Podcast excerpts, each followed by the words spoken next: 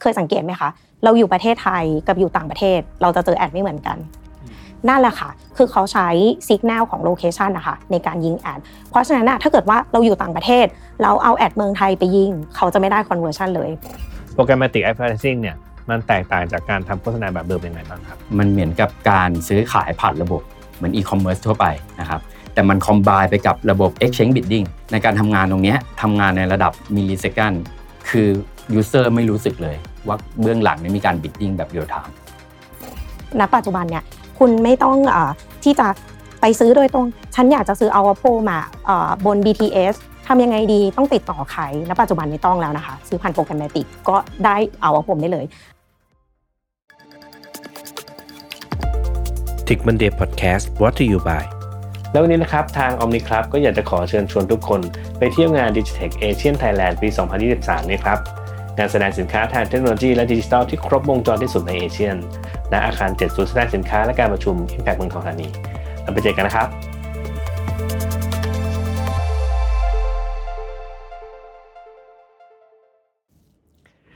สวัสดีครับยินดีต้อนรับสู่รายการเทคมันเดย์นะครับวันนี้คุณอยู่กับผมแม็กรุ่งฤทธิ์เจริญสมกุลและน้องพลลี่คุณยุนุสุนทรวันชัยครับสวัสดีค่ะคุณบิ๊กคุณเนยขอยินดีต้อนรับเข้าสู่รายการ Tech Monday นะคะก่อนอื่นขอให้คุณบิ๊กคุณเนยแนะนำตัวให้ท่านผู้ฟังหน่อยค่ะ สวัสดีครับ ผมบิ๊กนะครับ Programmatic Senior Manager ช่องวัน31ครับ แพลตฟอร์ม oneD ครับ สวัสดีค่ะ เนยค่ะจรูญรัตน์เมฆะภูตินะคะ จาก TrueID ค่ะ ครับ เดี๋ยวนี้เนี่ยถ้าเกิดพูดถึง topic เนี้ยผมคิดว่าท่านผู้ฟังน่าจะเจอกับ ประสบการณ์ด้วยด้วยตัวเองมาอยู่แล้วแต่อาจจะยังไม่รู้จักว่า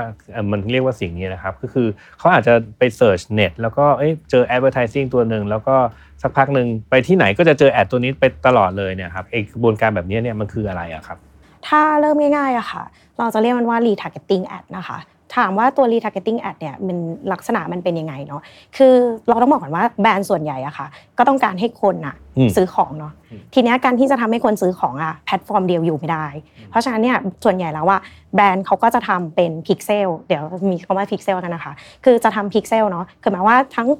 Lazada ad หรือ Shopee หรือว่าทุกอย่างที่เป็นอีคอมเมิร์ซกันนะคะเขาก็จะทำแบบเป็นพิกเซลเนาะเพื่อทำคอส t ท r g e t ติ้งกันได้ ทีนี้ถามว่าคอส t ท r g e t ติ้งอะออกมาแล้วมันออกมาเป็นรีท a r g e t ติ้งแอดยังไง ก็ต้องบอกว่าการที่จะทำให้คนมาซื้อของอะค่ะ เราจะต้องตาม ad เนี่ยมันจะต้องตามหลอกหลอนไป จนกว่าเขาจะกลับมาซื้ออมเนาะจริงๆมันดูมันดูอันตรายแต่ว่าต้องบอกก่อนว่าคนบางคนก็ชอบ เพราะบางทีเนี่ยสมมติเช่น ยกตัวอย่างอย่างเราเนี้ยเข้าไปที่ Lazada หรือ Shopee เราอาจจะเลือกของอะลงไปที่ตะกร้าละแต่ก็ยังไม่ได้ consider ว่าจะซื้อสักทีจนในที่สุดอะเราก็ลืมไปแล้วว่าเราอะ เลือกของอะไรไปบ้างนะคะจริงๆเป็นเหมือนกันเลยค่ะใช่ใช่ประมาณเพราะว่านั้นบางทีลืมเหมือนกับว่ายังไม่ได้กด add to basket ใช่ไหมคะทีนี้พอจะไปเบราว์เซอร์อย่างอื่นอีกทีนึงจำไม่ได้ว่าหาอะไรมา แต่ก็ใช่ชอบเลยบางทีมีแอดประมาณนั้นเลยค่ะ ทีเนี้ยตัว retargeting ad อะค่ะเข้ามายังไง ก็คือหมายความว่าเขาก็จะเข้ามาบอกเราเนาะในเว็บไซต์ต่างๆ ที่เราอะเข้าไป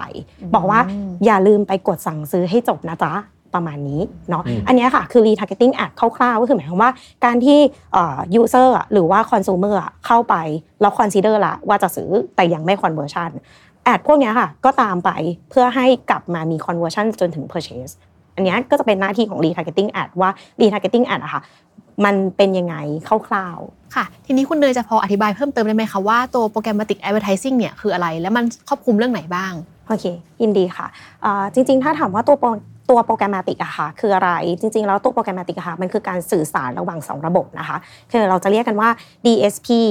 Demand Side Platform HSP คือ Supply Side Platform นะคะ ทีนี้ถ้าถามว่าเนยกับคุณบิ๊กอะเป็นใครของเนยกับคุณบิ๊กจะเป็น HSP นะคะเป็น Supply Side Platform ก็คือเราอะ Supply Inventory อะค่ะกลับไปให้กับ Demand Side Platform ทีนี้ Demand Side Platform คือใคร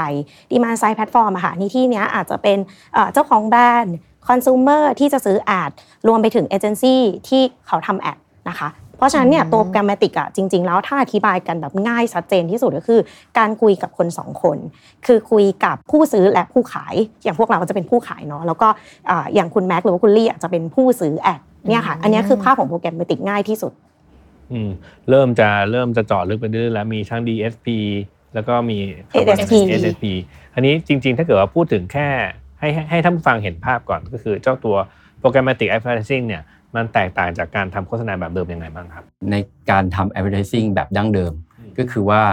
เหมือนกับเปรียบเทียบว่าเรามีร้านขายของนะครับอ่าลูกค้าจะต้องมาซื้อของที่หน้าร้านนะครับมีการเปิดบินมีการเปิด QT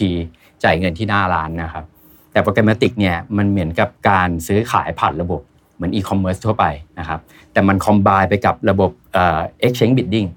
นะครับ เหมือน stock exchange เลยอืมเรามีของอยู่ก็คือ ad เนี่ยแหละอืมนะครับพื้นที่โฆษณาโยนเข้าไปในสต็อกนะครับอืมเป็นชื่อเราใครใครซื้อซื้อนะครับในตลาดกลุ่มเนี้ยคนที่ซื้อเนี่ยก็คือ DSP Demand Side Platform เนี่ยนะครับเขาก็จะมาดูว่าเอ้ยมีของอะไรให้ซื้อบ้างนะครับ โดยที่จริงๆแล้วเดี๋ยวคุณเนยจะกล่าวต่อไปเนี่ยมันจะมีเรื่องของ audience เรื่องของอาในเรื่องของ targeting ด้วยนะครับทำไมมาร์เก็ตเตอร์ถึงสนใจProgrammatic Advertising นะคะ หมายถึงว่ามันมีอะไรดีถึงเขาถึงต้องสนใจตัวนี้ คือจริงๆ ต้องบอกก่อนว่าการทำ targeting ad หรือว่าเป็น programmatic นะคะ จริงๆ มันมันเป็น subset กันต้องบอกว่ามันเป็น subset กันค่อนข้างชัดเจน ถามว่าถ้าแบรนด์นะคะตัดสินใจจะซื้อโฆษณาแล้วว่าแบรนด์ต้องเตรียมพร้อมอะไรบ้างหนึ่งค่ะแบรนด์ต้องรู้ว่า objective ของแคมเปญคืออะไร คนที่เราต้องการให้เขาเห็น ad คือใคร นะคะ ถ้าถามว่าเออแล้ว programmatic ตอบโจทย์พวกนี้ได้ยังไง ต้องบอกก่อนว่าพวกเราอะค่ะเตรียมพร้อมในเรื่องของการทำ audience อะ audience size หรือว่าการเก็บข้อมูลของลูกค้าที่เข้ามาที่เว็บไซต์ของเราทั้งทั้งไม่ว่าจะเป็นช่องวันหรือ True หรือว่าใครๆที่เป็น publisher ไปถ่ายกับเราแต่คือเราอะค่ะมีการเก็บข้อมูลเนาะเพื่อให้เขาอะมาซื้อ programmatic ทีนี้ถามว่า programmatic ตอบโจทย์ของเขาได้ยังไงบ้าง ก็คือหมายความว่าตัว programmatic อะค่ะ เรามี data เรามี Data ที่พร้อมอะคือหมายความว่า ทางแบรนด์เนี่ยมี objective ที่ชัดเจนว่า เช่น ต้องการ target demographic เนาะอืมก็คือหมายความว่าช่วงอายุของคน แล้วความสนใจใครล่ะที่เขาต้องการที่จะให้เห็นแอด behavior ของคนที่เอ่อเขาต้องการที่จะยิง target ad พวกเนี้ยค่ะมันอยู่ในโลกของโปรแกรมติกทั้งหมด ก็คือหมายความว่าโปรแกรมติกอะเป็นแค่ระบบของการซื้อ แต่ว่าภายในโปรแกรมติกเองอะค่ะตัวแบรนด์ต้องเป็นคนเลือกว่า objective ของแบรนด์คืออะไร เพื่อเอามายิงเป็นแอดบน programmatic อือืมม โอเค เมื่อกี้นี้คุณบิ๊กเกริ่นมาจุดหนึ่งที่ผมเริ่มจะสนใจแล้วเรื่องของการ bid เนาะเออมัน bid ที่ว่าเนี่ยมันเป็นเออเห็น bid ปุ๊บเห็นปั๊บหรือว่า real time bidding เลยหรือเปล่าครับชื่อมันบอกแล้วนะครับ ชื่อย่อมันก็คือ RTB อ๋ออ่า RTB real time ครับ bidding นะครับแต่ว่าเป็นแอดเนาะอ่าของที่เราเอ่อเมื่อมี user มา visit ที่เว็บไซต์หรือแอปพลิเคชันเนี่ยมันจะโยนเข้าไปที่เอ่อในอ่า ad exchange นะครับ buyer ทั้งหลายเนี่ยก็จะดูเลยเฮ้ยนี่ eligible ตามอ่าแอดที่เขาจะเลือก demography ใช่นะครับ ใครเสนอราคาสูงกว่าได้ไปอืมในการทำงานตรงเนี้ยอ่าทำงานในระดับ millisecond คือ user ไม่รู้สึกเลย ว่าเบื้องหลังเนี่ยมีการ bidding แบบ real time เรียบร้อยแล้วนะครับอืมอย่างคุณเนยเสริมอะไรไหมได้ทีนี้ต้องบอกก่อนว่าถ้ามาเป็น real time bidding อะค่ะ จริงๆตัว marketing เองอะเกิดมาว่าฝั่งทางผู้ซื้อเองอะค่ะมันถ้าถ้าทุกคนแบบเข้าใจเรื่องของ marketing funnel เนาะคือ real time bidding อะค่ะมันจะมากับ marketing funnel คือหมายความว่าการทำ real time bidding อะเราต้องทำแคมเปญหลายๆ objective หนึ่งเนี่ยมีการซื้อแบบ awareness สองก็คืออย่างที่อย่างที่นายอธิบายไปว่า มันจะทำให้จนถึงคน purchase ได้ยังไง ต้องบอกว่า real time bidding อะค่ะแคมเปญเองก็ต้องต้องวางเป็นแบบ latency แบบหลาย ๆ แบบ คือ awareness แล้วลงเป็น consideration เป็น conversion แล้วก็มาจบเป็นที่ purchase คือหมายความว่าทุกอย่างค่ะมันจะอยู่โปรแกรมติกหมด ถ้าเราไม่สามารถทำ real time bidding ได้อะค่ะ เราก็จะหาคนอะเข้ามาซื้อไม่ทัน ตัวโปรแกรมติกอะค่ะมันก็เข้ามาช่วยเรื่องนี้ว่า คุณลงแคมเปญแบบ awareness อะได้คนเข้าไปพอไหมอืมแล้วเอ่อ consideration ของคนอะได้มากี่คน conversion ได้ไหม เราประจบที่ purchase เท่าไหร่ พวกนี้เป็น real time bidding หมดค่ะอืมเอ๊ะผมถามเสริมนิดนึงอะเมื่อกี้นี้คือเมื่อกี้นี้คุณ คุณเนยบอกว่าเอ๊ะไม่มี awareness แล้วก็เริ่มให้ความสนใจเนี่ยอะไรเป็นตัวเปลี่ยนจากคนที่เป็น awareness เป็นเออเริ่มให้ความสนใจแล้วก่อนที่จะไปถึงเริ่ม purchase ครับถ้าจริงๆตรงเนี้ยค่ะจะต้องขึ้นอยู่กับทางผู้ซื้อนะคะ ผู้ซื้ออะจะเป็นคนควบคุมข้อมูลทั้งหมดนะคะ เพราะฉะนั้นน่ะคนที่เป็นเจ้าของแบรนด์เองอะหรือว่าเป็นผู้ซื้อโฆษณาค่ะ พวกเนี้ยจะต้องมีความเข้าใจเรื่องของ Data โดยประมาณหนึ่งนะคะ คือหมายความว่าทางพวกเราอะ เป็นคน support ว่าพวกเราอะมีอะไรอยู่บนเว็บไซต์เราบ้าง เรามีใคร คนกลุ่มไหนที่เข้ามาดูคอนเทนต์พวกเราเนาะแต่ว่าคนซื้ออะค่ะที่เป็นคนซื้อเรียลไทม์บิ d ดิ้งหรือว่าซื้อโปรแกรมติกเองอะจะต้องเป็นคนดู Data ข้อมูลพวกนี้ ว่าสิ่งที่เขาได้กลับไปอะตรงไหมเอ่อ target เอ่อใครแล้วเขาได้กลับมาเท่าไหร่ แล้วเขาจะทำอะไรต่อจาก ตัว awareness ตัวนั้นค่ะ ส่วนใหญ่แล้วว่าฝั่งเนยจะเป็น provider เนาะ provider quality content แต่ว่าฝั่งผู้ซื้อเองอะจะต้องเป็นคนดูแล Data ของตัวเองเพื่อบอกว่าต่อไปอะจนจะถึงฟันแนลที่ 2 หรือที่3อะจะทำอะไรกับ Data ที่ได้จากพวกเราไปดี อ๋อคนคนที่จะเป็นคนมาใช้ตัวนี้จะต้องช่วยบอกว่า ฉันจะเปลี่ยนนิยามของคนที่เป็น awareness ไปเป็นอะไรเนี่ยฉันเป็นคนกำหนดเองว่าจะเปลี่ยนเป็นจะเปลี่ยนจาก awareness ไปเป็นเริ่มให้ความสนใจอะไรอย่างนี้ ใช่ถูกต้องจะมีค่ะเทคนิคในการทำใช่ถูกต้องค่ะ ส่วนใหญ่ก็จะเป็นหน้าที่ของแบรนด์ แล้วก็ถ้าแบรนด์อะมีข้อมูลไม่เพียงพอ ก็อาจจะต้องซื้อ awareness เพิ่มหรือเปล่า อันเนี้ยจะเป็นหน้าที่ของการตัดสินใจของแบรนด์ซะส่วนใหญ่อืมแล้วทีนี้ในเชิงของ execution นะคะลี่เข้าใจว่าสมมติว่าลี่เป็นแบรนด์ลี่บอกว่าโอเคลี่จะทำแคมเปญอยู่ที่ภาคเหนืออะไรเงี้ยค่ะ ทีนี้ถ้าอยากรู้ว่าเราจะรู้ได้ยังไงว่าเอ่อ แอดของเราเนี่ยไปถึง target เราจริง ๆ แล้ว target เรารับรู้ข้อมูลนี้จริง ๆ อันเนี้ย programmatic ช่วยยังไงบ้างคะคือโดยปกติอะค่ะเอ่อถ้าเป็นของฝั่งทัวร์ค่ะ เราอะจะใช้ merge ระหว่าง Telco Data Telco Data คืออะไร Telco Data คือเบอร์โทรศัพท์ที่ทุกคนใช้กันอยู่ในปัจจุบัน เดี๋ยวพาเรื่องของ PDPA consent เราเราคุยกันได้ค่ะ session ถัดไปแล้วกันเนาะคือโดยปกติอะค่ะฝั่งทรูอะเราจะใช้ t a r g e t จากเบอร์โทรศัพท์ของคนที่ใช้ TrueMove นะคะ TrueMove TrueMove H อะไรเงี้ย เราก็จะเก็บข้อมูลนะคะจากการที่กรอกข้อมูลตั้งแต่สมัครจะเปิดซิมการ์ดหรืออะไรก็แล้วแต่นะคะ เราใช้ข้อมูลนั้นมา mapping กับเอ่อ True ID True ID อะค่ะเป็นบริการ service ที่เราอะบริบริการ OTT Content OTT คือทีวีทุกอย่างที่ทุกคนเห็นนะคะมีกล่องทรูมีอะไรพวกนี้ย True Ecosystem ทุกอย่างค่ะเราใช้ Telco Data มาเป็นตัว mapping ค่ะว่าใครอยู่ที่ไหนตรงไหนบ้าง เพราะฉะนั้นเนี่ยโทรศัพท์ signal อะค่ะ ส่งเข้ามาละ ทางเนยก็จะดูว่า คนคนนี้เปิดเบอร์โทรศัพท์ที่จังหวัดใด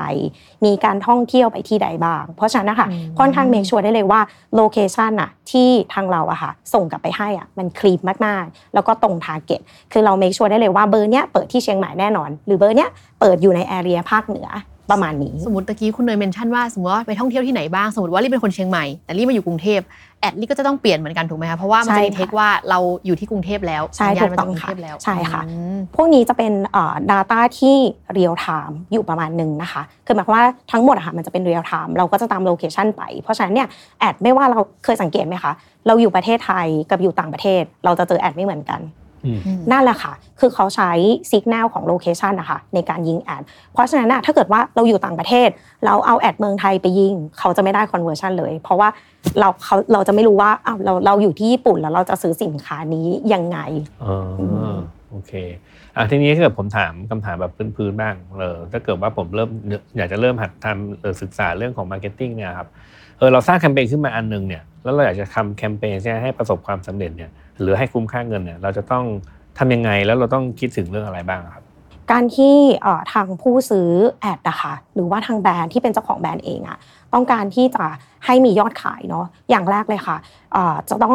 สร้าง Objective ที่ชัดเจนมากทำแผน marketing ที่ค่อนข้างชัดเจน ว่าเอ่อเราต้องการเพิ่มยอดขายกี่เปอร์เซ็นต์ การเพิ่มยอดขายเนี้ยจะต้องใช้คนทั้งหมดอะเท่าไหร่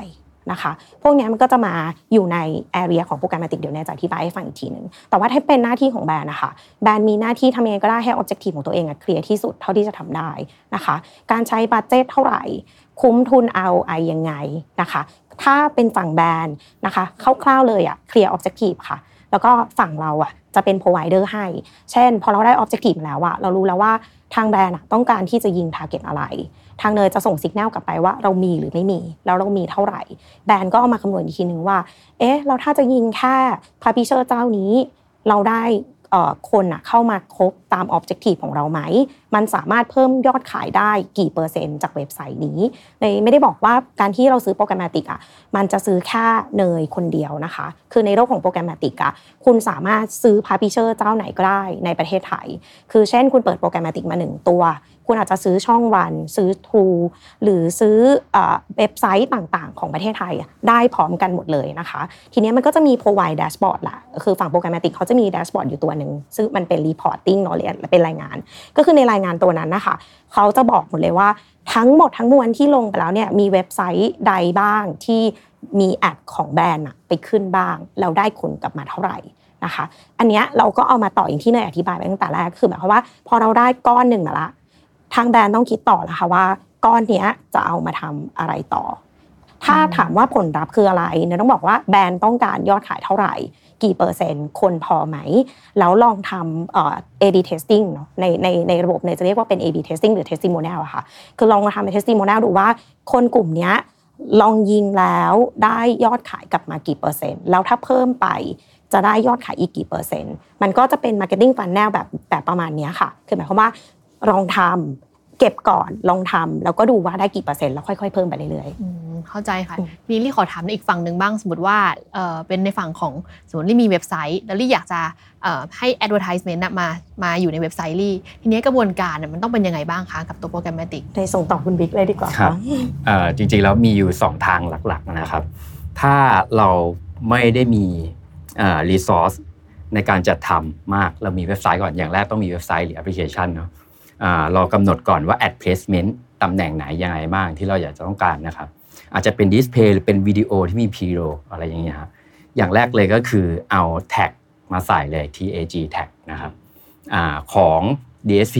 ก็ได้นะครับ หรือของ Ad Network มาติดเลยนะครับ ข้อแรกที่เป็น hard coding ที่ใส่เนี่ยก็คือเราควบคุมราคาไม่ได้แอดมันก็จะเข้ามาเลยนะครับตามมีตามเกิดนะครับ อย่างที่ 2 คือเราไปหา ad server มา ad server คือตัวบริหารจัดการนะครับ ถ้าเรามี resource มีเซลล์ในการขายด้วยไอ ad server เวอร์เนี่ยจะ prioritize prioritize campaign ให้ ถ้าเรามี direct เข้ามา ก็จะเอา direct เนี่ยเสิร์ฟให้เต็มก่อนที่เหลือก็จะเป็น tier ล่างที่เป็น backfill นะครับหรือว่าเติมเต็มทีหลักหลักๆ จะมี 2 วิธีแบบนี้ครับอืมโอเค ทีนี้ฟังดูเหมือนเออเดี๋ยวนี้พอพูดถึงเรื่อง programmatic หรือการบริหารจัดการเนี่ยเออเราเริ่มจะเอ้ยไปไปทำด้วยมือคงเริ่มจะไม่ไหวละ มันมีกระบวนการไหนที่เอา AI เข้ามามีส่วนร่วมในการทำส่วนนี้แบบให้มันประสิทธิภาพดีขึ้นบ้างไหมครับ จริงๆแล้วถ้าในระบบ Ad Server เนี่ยอาอย่างที่บอกไปแล้วว่าอ่าถ้ามีระบบ Ad Server เนี่ยมันใช้ AI ในการจัดการอยู่แล้วนะครับ เช่นลูกค้ามี Creative ก็คือ Material ชิ้นงานเนาะมีโฆษณา 10 แบบอืมนะครับเขาจะต้องวัดผลว่าอันไหนดีสุดเนี่ยมันสามารถตั้งให้ Optimize ได้ว่าอันไหนคลิกดีที่สุดเนี่ยมีโอกาสในการแสดงผลเยอะกว่า แล้วเราก็ไม่ต้องทำอะไรเลยมันก็จะ Optimize ไปเรื่อยๆนะครับในเรื่อง pricing นะครับดูว่าราคาเนี่ยบิดดิ้งเราจะตั้ง for price ที่ราคาเท่าไหร่ ยังไงถึงจะ optimize ในแง่ของ volume แล้วก็ maximize ในเรื่องของ CPM หรือว่าราคาต่อหน่วยนะคอืรับมครับใช่ ถ้าเป็นของเนยอะเนยขออนุญาตพูดเรื่องของ Data แล้วกันนะคะคือต้องบอกก่อนว่าเอ่อเราใช้ AI หรือ Machine Learning อะค่ะในการมาทำ Data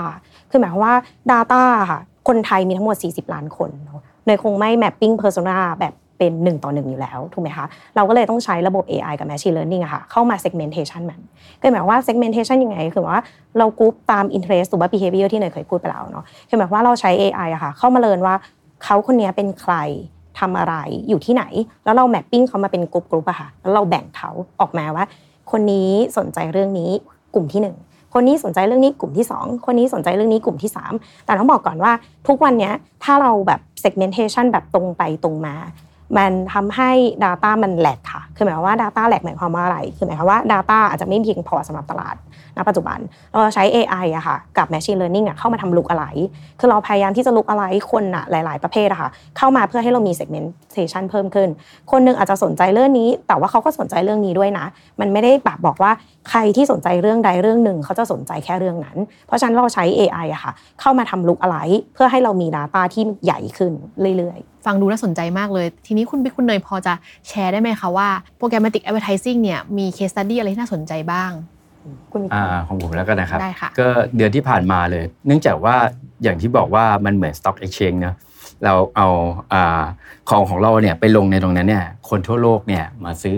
ของของเราได้ นอกจากทีมเซลล์ที่ออกไปขายแล้วเนี่ยเดือนที่ผ่านมาเนี่ยเราได้ luxury brand แบรนด์หนึ่งนะครับ ก็ซื้อ programmatic นอกจาก มีเซลล์แล้วเนี่ยเราก็สามารถขายของได้โดยที่ไม่อีกส่วนหนึ่งเลยช่วย optimize โดยแค่ enable programmatic เท่านั้น ถ้าเป็นฝั่งของเนยค่ะ ความน่าสนใจจะเป็นเรื่องของ inventory นะคะคือว่า inventory ในปัจจุบันนี้ทุกคนอาจจะคิดว่า programmatic อยู่แค่เว็บไซต์ หรือว่าจะอยู่แค่โทรศัพท์แต่จริง ๆ ตอนนี้ไม่ใช่แล้วนะคะ จริง ๆ ทาง True ค่ะ เรามี new inventory ใหม่ก็คือหมายว่าเราทำเทคโนโลยีตัวใหม่ ทุกคนจะเห็นว่ากล่อง True มีกล่องใช่ไหมคะ มันเป็น CTV ตอนนี้บน CTV อะเรามี ad ที่ซื้อจาก programmatic ได้แล้ว แต่นอกเหนือจากนั้นนะคะ เนยทำเป็นเทคโนโลยีตัวใหม่นะคะ คุณสามารถซื้อ ad อะบนช่องทีวีปกติได้แล้ว คือหมายความว่าเนยเอาดิจิตอลอะค่ะเข้าไป insert บน TV ad commercial ได้เลยนะคะอันนี้มีความน่าสนใจมันเป็น Inventory ตัวใหม่มาก ๆ แล้วก็เมื่อประมาณสักต้นปีที่แล้ว ถ้าทุกคนตามข่าว จะมี out of home ที่เป็นเป็นโปรแกรมติกแล้ว ก็คือจะมีบริษัทหนึ่งนะคะ ที่เขาประกาศว่า out of home สามารถทำโปรแกรมติกได้แล้ว มันทำให้ณปัจจุบันเนี่ยคุณไม่ต้องอที่จะไปซื้อโดยตรง ฉันอยากจะซื้อ out of home มาบน BTS ทำยังไงดีต้องติดต่อใครณปัจจุบันไม่ต้องแล้วนะคะ ซื้อผ่านโปรแกรมติกก็ได้อืม out of home ได้เลย หรือแบบเอ๊ะอยากซื้อทีวีช่องเนี้ยฉันจะทำยังไงดี ซื้อ programmatic นะคะ ไม่ต้องไปคุยกับใครซื้อ programmatic ก็เข้าไปที่ช่องทีวีช่องนั้นได้ อันเนี้ยมันเป็นความน่าสนใจว่าจริงๆแล้ว programmatic อะค่ะอ่า specifically อะมันอยู่แค่เว็บไซต์หรืออะไรก็แล้วแต่ทุกอย่างที่เป็นโฆษณาบนอ่าบนบนบนโลกใบนี้นะคะสามารถซื้อผ่าน programmatic ได้หมดเลย ก็คือซื้อหนึ่งทีก็คือเข้าสู่ทุกช่องทางได้เลยใช่แม้กระทั่ง out of home ด้วยใช่ไม่ได้แค่ใช่ออนไลน์อย่างเดียว ใช่ถูกค่ะ ผมอาจจะไม่ค่อยรู้ wording นิดหน่อยคำว่า out of home นี่มันแปลว่าอะไรนะครับ out of home คือป้ายแบนเนอร์ที่เราจะเห็นอยู่ที่ BTS หรือว่าเวลาเราขับไปทางด่วนนะคะ เราก็จะเห็นป้ายโฆษณาอันนั้นนะคะจะเป็นโฆษณาเอาโอโฟเคมนี่มัน out of home อะทีนี้มาถึงเรื่องที่น่าสนใจมากก็คือเรื่องของข้อมูลส่วนบุคคล เมื่อกี้คุณคุณเนยเล่าให้ฟังว่าโอ้เราเรามีการเก็บข้อมูลของเอ่อลูกค้าอย่างนู้นอย่างนี้นะครับแต่เดี๋ยวนี้มันมี concern เรื่องของข้อมูลส่วนบุคคลมากขึ้นเรื่อยๆ เจ้าตัวกฎหมายของไอ้ตัว PDPA เนี่ยมันทำให้กระบวนการในการทำ programmatic advertising หรือว่าเจาะลึกไปที่การโฆษณาใดๆเนี่ยมันยากขึ้นไหมแล้วมี challenge ยังไงบ้างครับ ความท้าทายของ PDPA อะในตอนแรกมีเยอะมากค่ะ เพราะจริงๆ ทุกคนยังไม่เข้าใจว่า PDPA คืออะไรนะคะแต่ว่าจริงๆ PDPA เริ่มใช้กันมาสักแบบประมาณปีกว่าแล้วนะคะ ทีนี้ตัว PDPA อะค่ะ การปรับตัวของแต่ละส่วนอะมันค่อนข้างค่อนข้างที่จะแตกต่างกันนะคะ แต่ในส่วนของ publisher อย่างอย่างเนยเองอย่างคุณบิ๊กเองนะคะคือหมายความว่าการที่เราอะ adopt ว่าคนคนที่เราจะส่ง ad ไปหาเขาอะเขาจะต้องยินยอมให้เราทำด้วยนะคะ ทีนี้ถามว่าความท้าทายมันคืออะไร ความท้าทายก็คือ คนมีความเข้าใจผิดเรื่องการทำ retargeting ad ค่อนข้างเยอะ มันเลยทำให้เราอะค่ะ loss ข้อมูลอะออกไปค่อนข้าง พอสมควร แต่ว่าเดี๋ยวเนยจะไม่ได้แชร์เป็นเปอร์เซ็นต์อะนะคะ คือจริงๆ ถามว่าช่วงที่มี PDPA อะคนก็เริ่ม aware แล้วว่าแบบอันตรายหรือเปล่า ad คืออะไร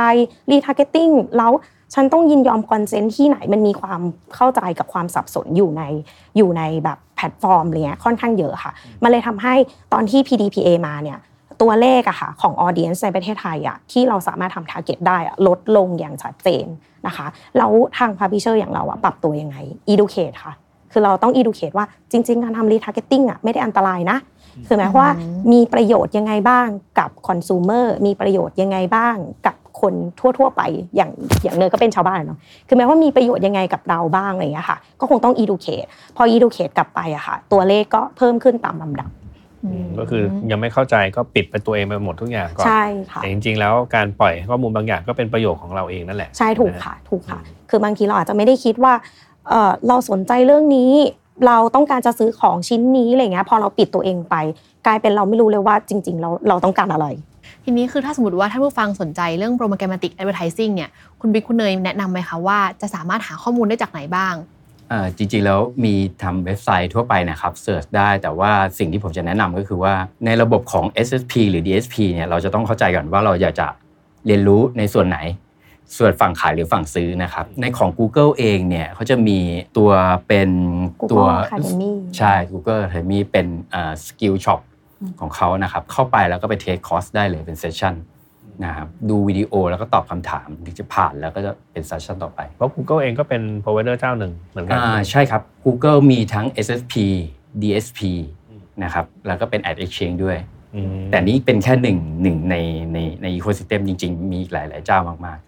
ครับ เสริมณเนยคุณบิ๊กก็ได้ครัค่ะบคือจริง ๆ ตัว Google อะค่ะ กว่ากว่าพวกเราจะมานั่งตรงนี้ได้อะเนยกับคุณบิ๊กเคยสอบด้วยกันมาแล้วคือหมายความว่าก่อนที่เราจะมาเป็นกูเป็นโปรแกรมติกเอ็กซ์เพรสอะค่ะ มันต้องทำข้อสอบ 8 ชิ้น ทุกอย่างอะค่ะ เราต้องผ่านการทดสอบมาก่อน คือหมายความว่าเราต้องทดสอบจนแบบมีความรู้ว่า เราสามารถทำโปรแกรมติกอะผ่านระบบใดระบบหนึ่งได้ จนแบบทาง Google ให้ certificate มา แล้วเราก็ถึงได้มาเป็น programmatic expert กันในวันนี้ครับ เรียกว่าวันนี้เนี่ยพอจะเข้าใจภาพแล้วว่าไอ้ที่เทคเอ่เทคนิคในการนำเอา advertising มาเห็นจากที่หนึ่งเอ๊ะทำไมเราไปอีกที่หนึ่งแล้วเห็นอยู่เรื่อยๆเนี่ยมันก็คือสิ่งนี้นี่เองก็คือ programmatic advertising นะครับถ้าก่อนจากการที่คุณเนยกับคุณบิ๊กมีอะไรอยากจะฝากให้ท่านผู้ฟังไหมครับ ผมก็ฝากช่วยดูรายการนะครับอ่า Tech Monday นะครับ เพราะว่าจะมีความรู้สาระดีๆอย่างนี้ แล้วถ้าอยากจะรู้เรียนรู้เรื่อง programmatic เนี่ยผมว่าติดตาม Tech Monday ไปเรื่อยๆรับรองว่ามี session ต่อๆไปที่น่าสนใจแน่นอน เคค่ะ programmatic อาจจะเป็นเรื่องที่เข้าใจยากนะคะ ติดตาม Tech Monday ค่ะโอเคครับโอเคค่ะ ก็ขอขอบคุณคุณเนยคุณบิ๊กมาก ๆ เลยนะคะ ที่มาให้ความรู้กับเราในวันนี้ ขอบคุณมากค่ะขอบคุณค่ะ แล้วก็ขอขอบคุณท่านผู้ฟังทุกท่านที่ติดตามจนกว่าจะพบกันใหม่ สวัสดีค่ะ สวัสดีครับ สวัสดีสค่ะวัสดีค่ะ Tick Monday Podcast brought to you by แล้ววันนี้นะครับ ทาง Omni Club ก็อยากจะขอเชิญชวนทุกคน ไปเที่ยวงาน Digitech Asian Thailand ปี 2023 นี้ครับ การแสดงสินค้าทางเทคโนโลยีและดิจิทัลที่ครบวงจรที่สุดในเอเชียนณอาคาร7ศูนย์แสดงสินค้าและการประชุม Impact เมืองทองธานี